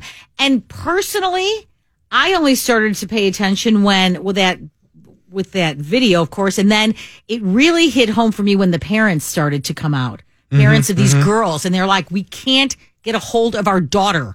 She, it's like a cult. He's holding her and won't let her talk to us. We don't know if she's okay. We tried going there and we were pushed back by security at these homes and local police departments who also wouldn't let. I mean, it was. That's when I think it became really tragic. When you know, it well, it was always tragic, but that's when I first noticed. And but you go way back, 1996. Yeah. Someone had to know. Yeah. It certainly uh, seems to So be. it was a RICO. It was an enterprise of people keeping it quiet, paying people off, right? Can you still like the music? Can you separate them? Can you still listen to the music? I know a lot of radio stations won't won't play his music anymore Mhm. because when you hear one of those songs, like you were just playing, Yeah. geez, at the beginning of this, does it immediately in your head go to, oh, that's the child pornography rapist? you know, is that you know that you can't you can't do that. What's the? I mean, he's just been convicted to yesterday. Yeah, but They these these things play- have been they'd already allegations. uh, just because it, well, yeah. Oh, is, do those stations also not play Michael Jackson? Well, where do you draw that line? Yeah. How and, and yeah, I mean, how You many other money how many other artists Yeah. would you say "Hmm, we're not going to play Jerry Lee Lewis? I was just gonna say that. Yeah. Right. Yeah. Mary J's And by the way, nobody who's plays Jerry Lee Lewis. I mean, they don't even have radio stations that do that. That's true. Oh. I like Jerry Lee. I like him too. Yeah. Has anybody at your job quit over your company's vaccine policy? 312 591 8900. It's Bruce, it's Judy, it's Cheese. The reason I say that is because people are. Like for reals, hmm. they are either quitting or in many cases, Judy, people are being fired as the deadline to prove your vaccination has come and gone. And I just wonder if, if you're seeing this in your business, in your industry. Again, 312-591-8900, but we have some pretty high profile examples. Oh yeah, today's the deadline uh, for employees of United Airlines to prove that they've Oh. gotten their shot or lose their job, and they're thinking a couple thousand, like two thousand, Will lose their jobs. are going to be fired or furloughed because they're refusing to get vaccinated. And this could be, I'm assuming, uh, pilots, Yeah, they're Uh, actually uh, flight runs the gamut. attendants, gate agents. pilots, flight attendants, technicians, customer service reps, station operations. Hold on a second. They have customer service reps at Unite? I'm joking. I did because I love. So when you're furloughed, do you get paid or no? No. Okay. It's unpaid. Well, that's the thing. Remember what they were going to do is we're not firing you. You just can't come to work and we're not going to pay you. Right. And I'm like, well, by that uh, by that argument, I've been furloughed from a hell of a lot of jobs, haven't I? Yeah, don't come back, and we're not going to pay you. Okay, so what's our But you're relationship not still? fired. You're just not. But fired. you're not fired. Yeah. Okay. Well, but the thing with the airlines, though, that's an interesting concept because the I like I have had many friends who were flight attendants, Mm-hmm. and they kind of took a like they're they were still employees years later, but they hadn't flown forever. Like, how are you Hmm. still? In, and it was something about their benefits and whatever, and they could probably still fly for cheap. Yeah. But they weren't actively working. Interesting. Or they must be some once- scam in there yeah, somewhere, and I don't know, how it works. But you know, now United does has, have sixty-seven thousand employees. So when you say two thousand, it sounds it's a big number. Mm-hmm. Um, but they do have sixty-seven thousand, and their vaccination rate is about ninety-seven percent. Wow. I mean, the only one better than that, I think, are, you know, doctors. Yeah, Now, oh, I take it back. I believe our company is hundred percent vaccinated. not company. Our station. Yes, Yeah. Well, our company will be right because that's the mandate at some point. at some point. right. Yeah. Yeah, like many companies. I mean, a, a lot. Uh, I know my son told me he's going back to work next Monday. So October seems to be October first or the second weekend in October. A lot of companies are requiring um, employees to be back, and many companies are requiring full vaccination. So down in in Charlotte, there's a hospital, uh, hospital system, if you will, that last week they suspended 375 employees for not being vaccinated and gave them five days. Like if you didn't think like this was triple dog dare, we're going to give you five days to get compliant. Uh, the five days were up yesterday, and uh, they said uh, just over 200 took the final warning, but they fired over 100 people at the hospital for not being vaccinated. Like companies are, are, are doing this. And, and let's be very clear on this. Uh, you don't get to have it both ways. I know you want it. Cake and eating it, it's good. By the way, where'd that saying ever come from? Can't have your cake. Can't have a cake and eat too. Well, if I can't have the cake, who the hell's getting the cake? Only time I ever see it's my birthday when I'm not allowed to eat my own birthday cake. Yes, I get cake and eat it too. No, you can't. um, You need it too. you can make the decision. You have freedom. You to abs. No one is forcing you, holding you down, and sticking a needle in your arm. You absolutely can say no to it. Your employer has these same freedoms. They can say, we don't want to employ you if you don't do that. Both sides are exercising their freedoms. It isn't a one way street. I think a lot of people confuse freedom with, I want what I want when I want it. That's called a tantrum, I'm led to believe. Mm-hmm. Yeah. All right. It's not.